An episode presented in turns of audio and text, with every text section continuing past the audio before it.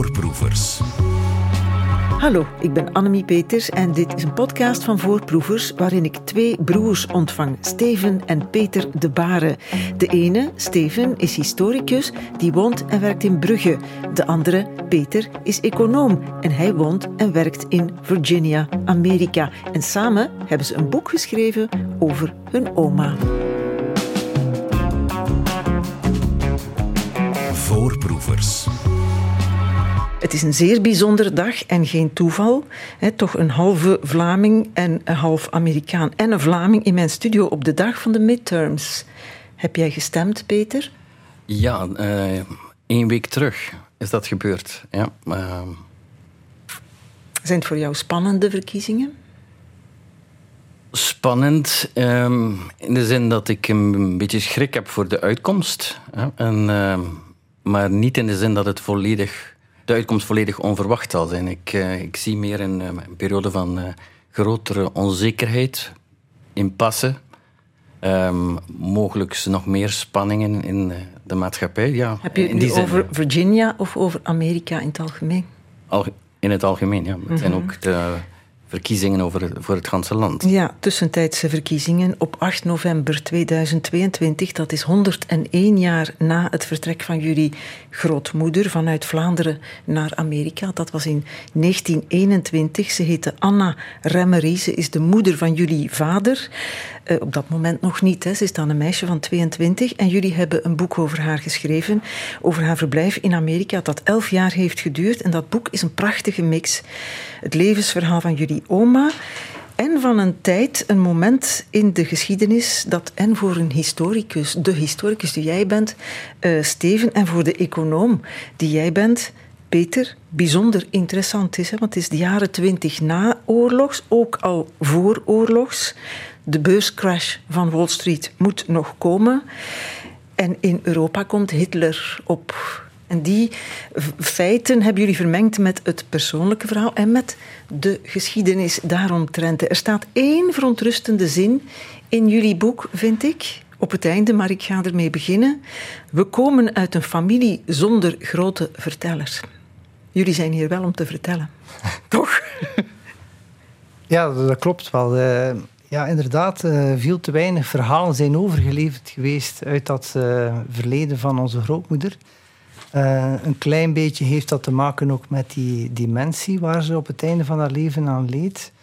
Um, maar in het algemeen was er maar één uitzondering op uh, de, de, hele reeks van familieleden die uh, al wat verhalen kon doorgeven aan ons. Ja. Over Amerika Over bedoel Amerika, je? Ja. Het is raar hè, dat ze op haar 22 zo'n grote reis maakt in haar eentje en dat ze dat niet vertelt. Tegen jullie oké, okay, ze kan gedementeerd hebben op het eind van haar leven, maar Peter, ja, jullie vader moet toch die verhalen een beetje gehoord hebben en doorverteld, of niet? Het is een onbekend verhaal. Ja, er werd eigenlijk niet veel over verteld. Ja, dus uh, Jules, de, de jongste zoon, was degene die, die daar het meest over wist en dat eigenlijk ook dan met ons deelde. Ja, en deel van die zoektocht is eigenlijk ook om uit te vissen wat daar gebeurd is. Waarom is het zo dat je een zo'n fascinerend leven, zo'n interessante periode doormaakt aan de andere kant van de oceaan en dat daar zo weinig van, mm -hmm. van uh, overblijft. de uitkomst van het boek nog niet vertellen op de radio natuurlijk. Hè. Anna is lang dood, hè, 1979. Wat een raar moment om dat boek over haar te schrijven. Zo lang na haar dood. Leg dat eens uit. Uh, daar is eigenlijk uh, Steven de, ja, de, de, hadden... de, bindende knoop. Hè? We hadden veel vragen, maar er moet natuurlijk een onderzoek kunnen gevoerd worden op basis van bronnen. Dus mondelinge getuigenissen uh, konden we nog samen sprokkelen, maar we hadden natuurlijk meer nodig. En uh, ja, toen uh, mijn oom overleed, bleek dat bij het verzamelen van zijn nalatenschap er ongelooflijk veel schatten aan informatie bewaard waren gebleven. En ik wil misschien juist twee aangeven. Een adressenboekje dat, uh, van de oma bedoel Van de oma, uh, ja, 10 centimeter groot. Uh, eh, 150 adressen, van alles doorschrapt, allerlei namen die verhuizen. Dus dat was eigenlijk een, uh, een schat om daarmee het migrantenverhaal te kleuren, om daar opzoekingen rond te doen. Want daar stonden ook, ook, veel... Het migrantenmilieu eigenlijk te zien. En dat werd eigenlijk onze sleutel tot haar verleden. Ja, dus ja, ja. Op, die, op die manier hadden we alle namen die we konden mhm. gebruiken. Dat was... In Amerika bedoel je ook? En Uiteraard, ja. Ah, in Amerika, maar ook in, uh, in Vlaanderen. En, en, daar stond ook uh, onze grootvader zijn naam natuurlijk ook al in. Dat was ook een intrigerend gegeven. En dan het tweede was uiteraard het spaarboekje, het groene spaarboekje van een... Uh, Ierse bank, ehm, ja, waar we dus zwart op wit ook konden zien wat ze gespaard had. Ja, dus dat adressenboekje, dat vond de historicus mhm. Steven interessant en Peter, de econoom, dacht, oh, een spaarboekje, ja, kan dat, ik wat mee? Dat, dat, spaarboekje is eigenlijk een, een heel bijzonder kleinoot. Um, vooral als je denkt dat uh, onze oma eigenlijk uh, zeer laag geschoold was. En dus um, vooral dat je ook uh, weet dat een ze in een periode leeft waar je die, die, die grote crash hebt. En dus kan je eigenlijk zien wat daar gebeurt. En zie je dat ze eigenlijk op een vrij verstandige manier haar centen beheert. Je ziet dat van zodra de, de, de, de crash gebeurt, dat ze 500 dollar van haar rekening haalt.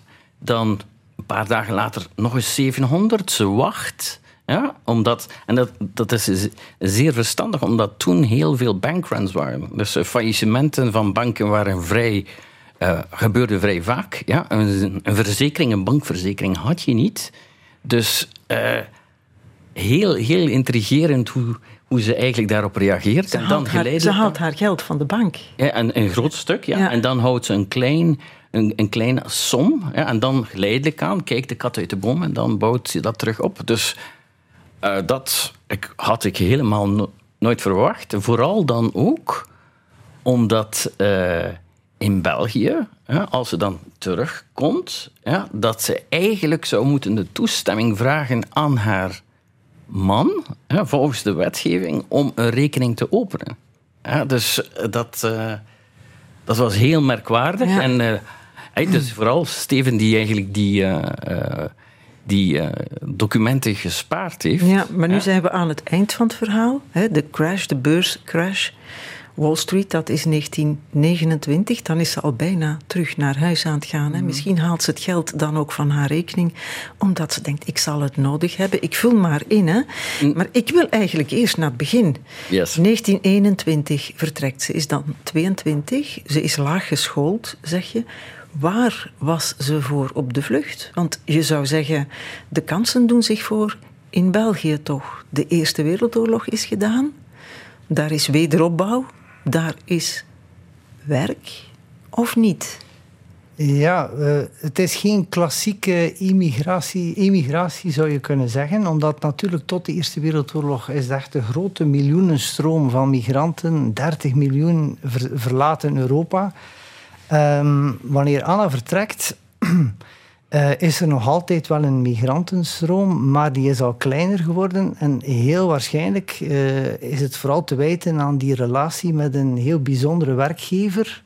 Die Hennebik, die, uh, ja, die familie die in het gewapend beton faam had gemaakt, dat zij de kans krijgt, een opportuniteit krijgt om eigenlijk te ontsnappen aan een leven in de Leijenstreek, wat waarschijnlijk in het teken van Vlas zou gestaan hebben, of van werken op het land. Dus het was toch een soort vlucht dan? Hè? Ze was gedoemd om uh, laag geschoold in de fabriek terecht te komen? Of in de... Ze wou niet in de fabriek. Dat, was, dat werd dus altijd verteld. Dat zij eigenlijk heel duidelijk, vrij vroeg wist dat uh, ze niet uh, op het land wou werken en ook niet in de fabriek. En dan bleef er eigenlijk maar één job openen. En dit was meid zijn. Hè? En een kwart van alle jonge actieve vrouwen waren dan eigenlijk meid. Dus huishoudelijk personeel. En uh, dat was eigenlijk... Uh, dat zette haar op weg, zo te zeggen. Bij een betonboer die naar Amerika trekt en zij gaat mee? Um, dat was eigenlijk wel meer... Uh, Steven kan dat misschien meer... Die Hanne ja, is eigenlijk wel een heel bijzondere persoon. Hè? Ja, wat, wat misschien belangrijk is, is dat die Fransman uh, zelf ook eerst zijn carrière gestart was in België en getrouwd was met een Kortrijkse. En waarschijnlijk dat daardoor ook een beetje de banden met die familie er zijn gekomen. En wanneer hij dan naar Parijs uh, verhuist, uh, hoopt hij natuurlijk met zijn studiebureau de wereld te veroveren. En moeten er natuurlijk overal mensen worden uitgestuurd.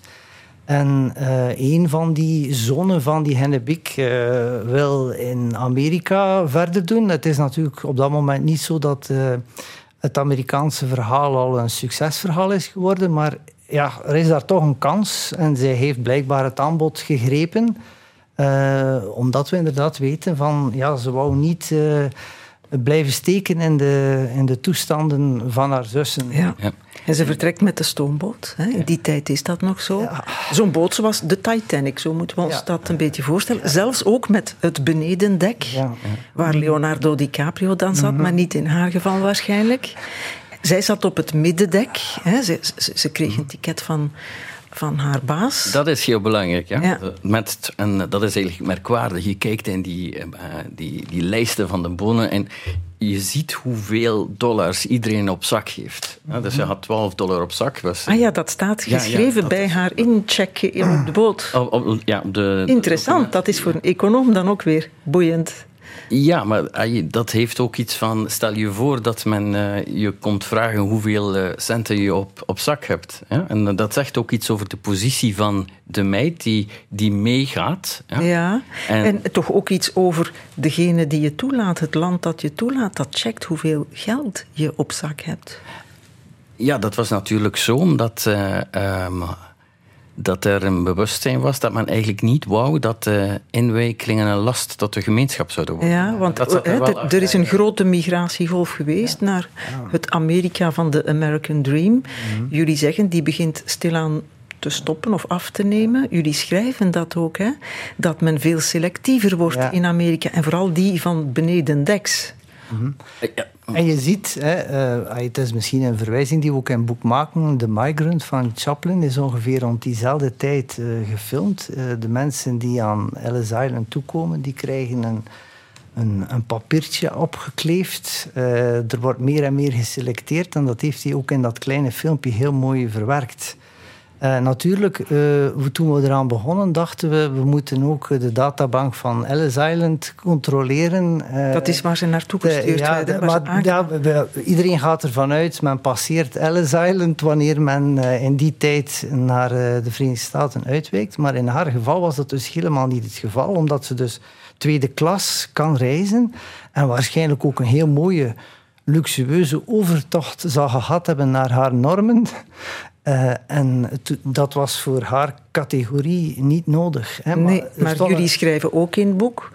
De, de, de eerste uh, vereisten waren geld op zak hebben, maar ook blank zijn. Hè. De, de Zuid-Europeanen waren de eerste die minder gewenst waren. De mensen met een andere religie en een andere kleur. Niks nieuws onder de zon, zou ik dan zeggen. Dat was, was vroeger begonnen al eigenlijk waar met een expliciete ban op Chinezen. Ja. Dat werd dan verruimd tot Aziaten. En inderdaad, voor Euro Europeanen was het zo dat er ook een zekere hiërarchie was. En dus de, de, de nieuwere stroom van migranten, die kwamen uit Zuid- en Oost-Europa. Die hadden een beetje een donkere huid, waren ook vaak Joods. Ja, en die, die waren, waren eigenlijk niet zo gewenst. Italianen hadden bijvoorbeeld een heel, heel uh, moeilijk leven, werden vaak gediscrimineerd. Slechte reputatie. Dus, uh, en dat, dat zie je dus in die wetgeving. Ja, misschien was de schifting soms ook terecht, vul ik dan aan, want jullie schrijven ook, Engeland bijvoorbeeld stuurde zijn overschot uit gevangenissen ook via die schepen, via het onderste dek naar Ginder. En dan was een screening misschien wel eens op zijn plaats. Ja, maar waarschijnlijk, zeker in het geval van België was dat maar heel kort. En uh, dat bleef niet duren, omdat men wist dat dat eigenlijk geen eigen, dat niet eens zijn eigen voordeel was. Ja, zoals ik al zei, niks nieuws onder de zon. Hè. Jullie hadden het over die film van Chaplin, 1917. Staat ook in het boek vermeld, die Immigrant. Je moet daar naar kijken. Dat is zeer ontluisterend als je ziet hoe die mensen aankomen. En het allemaal niet zo romantisch is als je denkt dat het was. Uh, zou zij de film gezien hebben voor ze vertrok? Want die, die, die, was in de zalen in 1917. Nee, nee, dat denken we niet. Uh...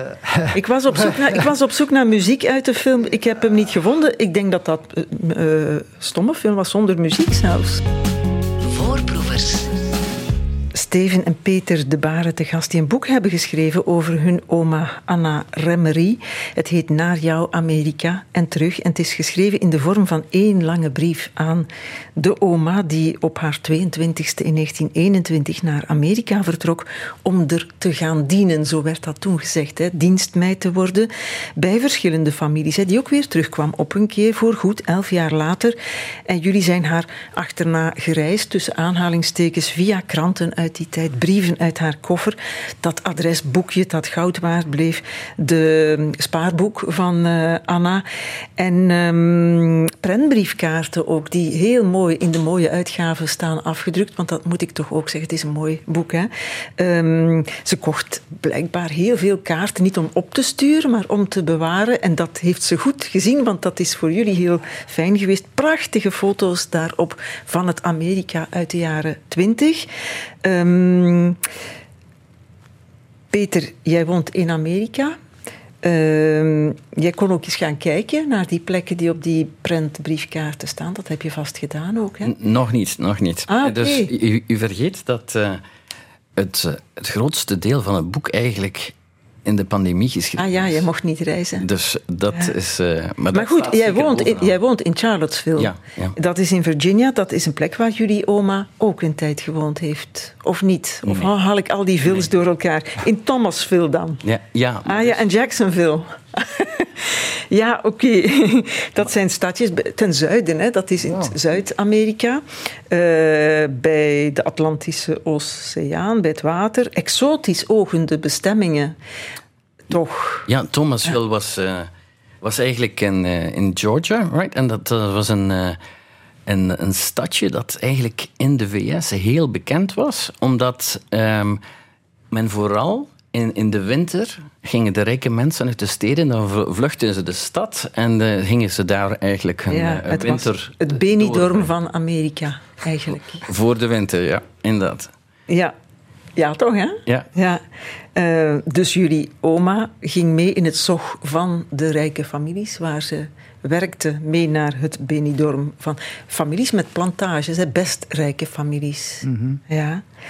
waar, zwarten, waar zwarten werkten. Maar dus moet wel eerst gezegd worden dat die plantages na um, de, de burgeroorlog vrij uh, niet zoveel meer waard waren, want de, de slaven waren. De slavenhandel was afgeschaft. Ja, dus in, um, waren die eigenlijk redelijk goedkoop. Ja. Uh, te koop. En dus rijke industriëlen kochten die dan op en Ja. gebruikten die dan voor uh, hun uh, wintervertier. Maar jullie schrijven ook, de slavenhandel was afgeschaft.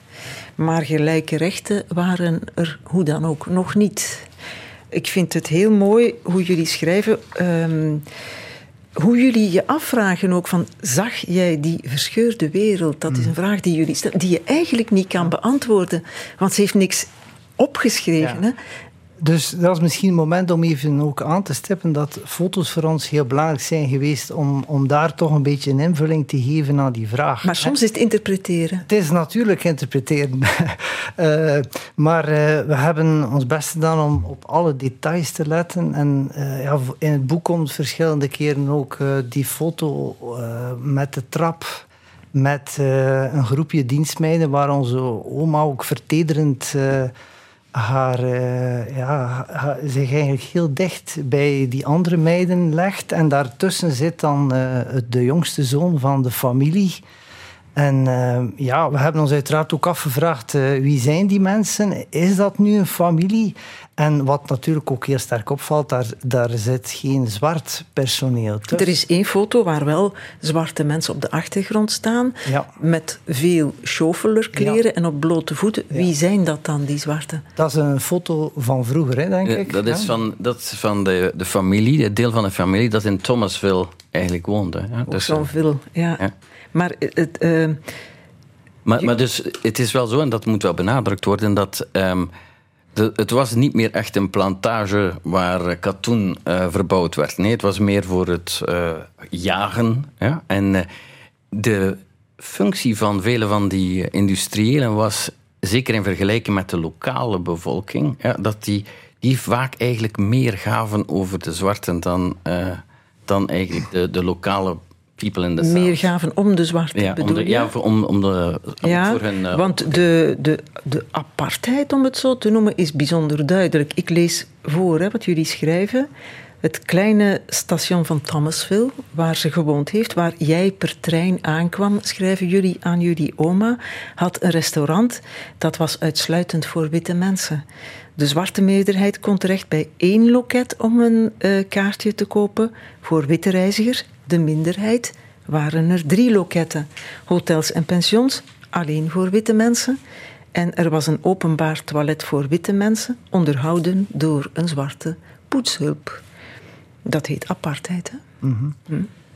Ja, eh, maar dat is... ja, dat is voor de, eh, voor de civil rights beweging. Dus dat is eigenlijk zo dat eh, de, het, het, ge- het geloof was dat na de Civil War, dus dat eh, de, de zwarte eigenlijk gelijke rechten zouden krijgen, maar vrij snel werd dat opgegeven in het zuiden. Ja? En eh, kwam die gesegregeerde wereld eh, weer naar voren. Ja? En eigenlijk duurde het dan tot 1960, 64, Ja. tot, eh, tot zij echt dan volledig stemrecht krijgen. Dus ze konden eigenlijk niet stemmen.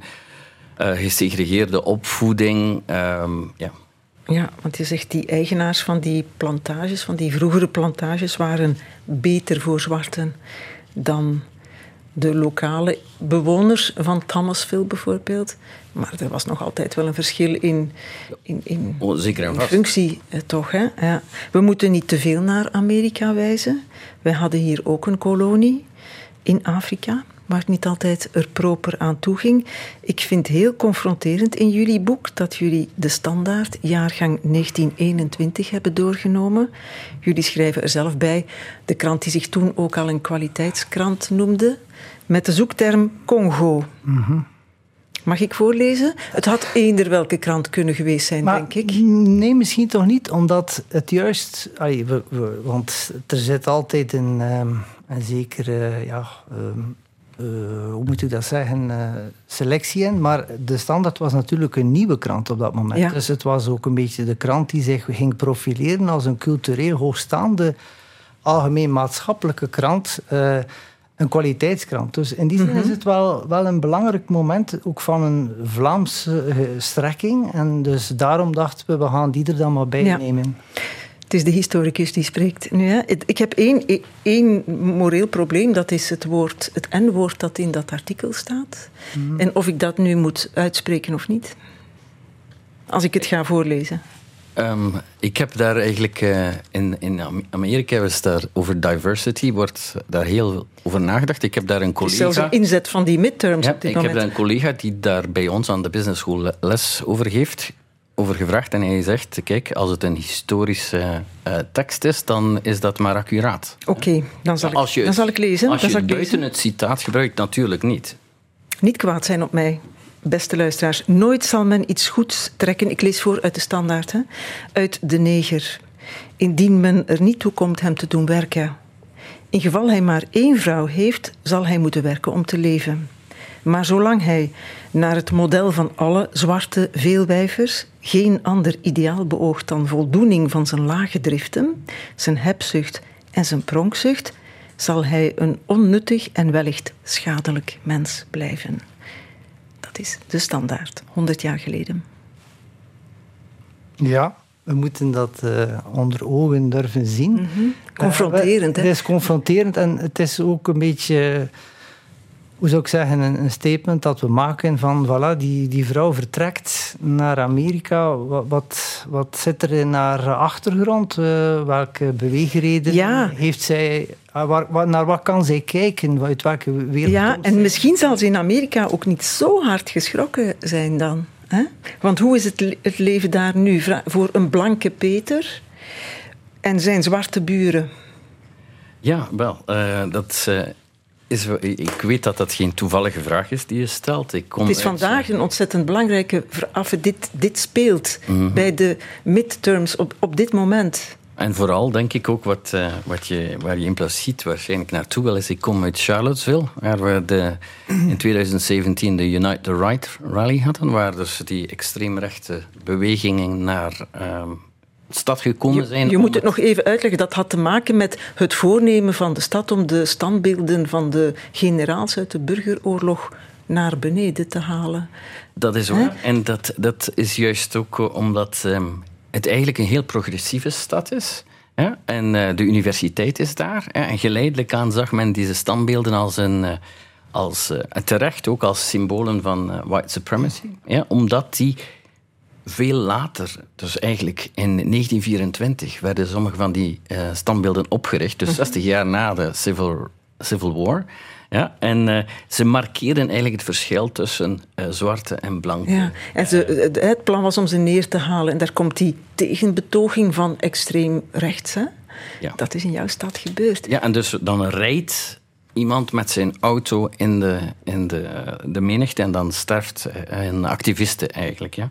En, uh, maar dus het gaat niet alleen, denk ik, over, over die generaals. Het gaat eigenlijk veel breder erover dat uh, of men de geschiedenis van de Verenigde Staten en dan ook de geschiedenis van Charlottesville, dat vooral sterk verbonden is met Thomas Jefferson, ja, de derde president, Declaration of Independence, ja, of men die geschiedenis niet ruimer moet zien, diverser moet zien, omdat Thomas Jefferson ook slaven had. Ja, de University of Virginia, waar ik les gaf, die werd gebouwd door slaven. En is eigenlijk die, die beslissing om die monumenten uh, weg te nemen, was eigenlijk een teken om te zeggen: kijk, we, we proberen een, uh, een ander beeld uh, en, en ook een diversere maatschappij voor ogen te hebben. Eigenlijk een beetje dus, opnieuw te beginnen hè, van een schone lei. Ja, en dus zijn ze duidelijk dat, dat daar een bepaalde groep mensen is die dat niet willen.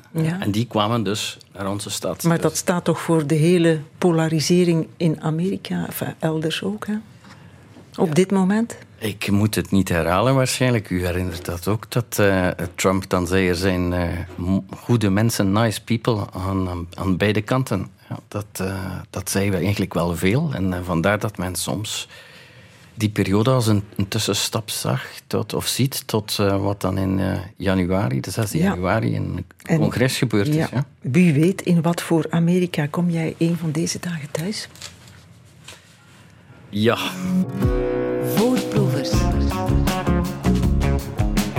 En zo zitten we in Haarlem, waar we moeten zitten, want waar Anna Remmery oma van Peter en Steven de Baren ook een tijdje gewoond heeft. Zo staat dat in jullie boek. Naar jouw Amerika en terug over de reis die jullie oma gemaakt heeft in 1921 naar Amerika. Elf jaar later weer, weer uh, terug. Haarlem is een belangrijke plek omdat daar uh, migranten van eigen land wonen. Hè, zwarten, die kwamen van de tabaksboerderijen, de plantages. Maar die worden beschouwd als uiteraard beschouwd als Amerikanen, die slavenzone zijn, maar een beetje zwart bloed is genoeg om mhm. Amerikaan te zijn. Zo, zo heb ik het ook begrepen, zo schrijven jullie eens. Misschien is het belangrijkste, ah ja, voor mij was dat een beetje het belangrijkste, of voor ons was dat het belangrijkste, dat uh, die periode dat ze woont in Haarlem markeert, laten we zeggen, een grotere zelfstandigheid waar ze in terecht komt. Want voordien ja, werkt ze, leeft ze met die vermogende families.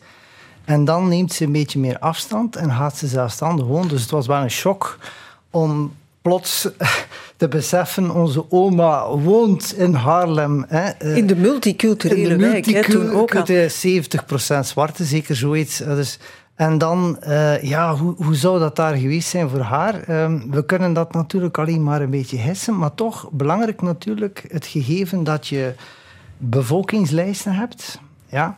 Waardoor je bijna door de straten van Haarlem kunt uh, stappen, in de huizen kunt kijken wie woont daar.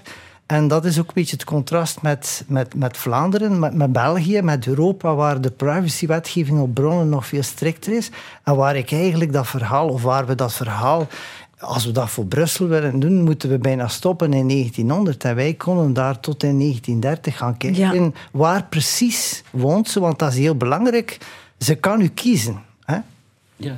Uh, ze kan kiezen, ja. Dat, dus... dat is nu de historicus die aan het woord is. Uh, Steven. Steven ja. Maar Peter, de econoom, steekt zijn hand. Jullie zijn net Nicole en Hugo. Jullie willen elkaar zo prachtig aan. Nee, nee ik, ik, omdat ik wil uh, benadrukken, dat, en dat was waarschijnlijk waar Steven naartoe wou, is dat ze kon inderdaad kiezen waar ze ging wonen. Mhm. En dan zie je dat ze op een, een heel smal strookje, uh, wit strookje, bij de Hudson woont. Of dan ten, uh, ten oosten van de zwarte gemeenschap en dan ten westen van de Italiaanse gemeenschap. Ja, en wat dus, zegt dat over haar dan bijvoorbeeld? Welke conclusie trek je daar dan uit? Eh, dat, dat zij blijkbaar zeer goed kon inschatten waar haar, waar, waar haar plaats was in die hiërarchie, die al bij al zeer hiërarchische maatschappij. Ja. Dat, Stefan, dat is hoe ja, je dat interpreteren? Wel ja, die, die gelaagde migratie, migrantengemeenschap uh, van Amerika. Hè, uh, en uh, hoe zij dan uiteindelijk toch ook wel kiest om bij die enigszins geprivilegeerde witte ja, ja, ja. bevolking haar weg te zoeken. Maar het, het, blijft natuurlijk een, een moeilijk parcours. Hè. We willen dat zeker ook benadrukken. Ze komt op een keer ook naar huis. Hè? Het is een raar moment, 1932. Het is nog geen oorlog, maar de voortekenen zijn er wel. Hitler komt op. De New York Times schrijft, dat hebben jullie ook allemaal opgezocht, wat een werk moet dat geweest zijn. Schrijft over de verkiezingen in Duitsland, waar Hindenburg weliswaar wint, maar Hitler haalt een derde van de stemmen. Het gaat ook over de herstelbetalingen eh, die Duitsland niet altijd betaalt. En dan zouden Engeland, Frankrijk en Italië hun oorlogsschulden aan Amerika niet kunnen betalen. Daarom staat dat in de New York Times natuurlijk. Maar het is raar dat ze op haar 22 ontsnapt aan dat vlassersleven of dat fabrieksleven waar ze niet in wou terechtkomen naar Amerika trekt alleen en dat ze dan op haar 33 terugkeert. Ze is geëmancipeerd en wel, ze heeft een spaarboek, ze heeft geld. En dat ze toch helemaal ja, zich neerlegt bij dat bescheiden leven met een man. En ze gaat op reis naar Lourdes, als ze nog op reis gaat. Het is toch waar, hè? Ja, ja. het is misschien wel de vraag die we ook aan haar nog hadden willen stellen. Dus, uh, waarom waarom geef je dat op? ja, het boek noemt naar jouw Amerika en terug. Ja. En ja, dat is natuurlijk niet uniek in de zin van er zijn waarschijnlijk uh, wel voor 30% mensen die migreren die terugkeren.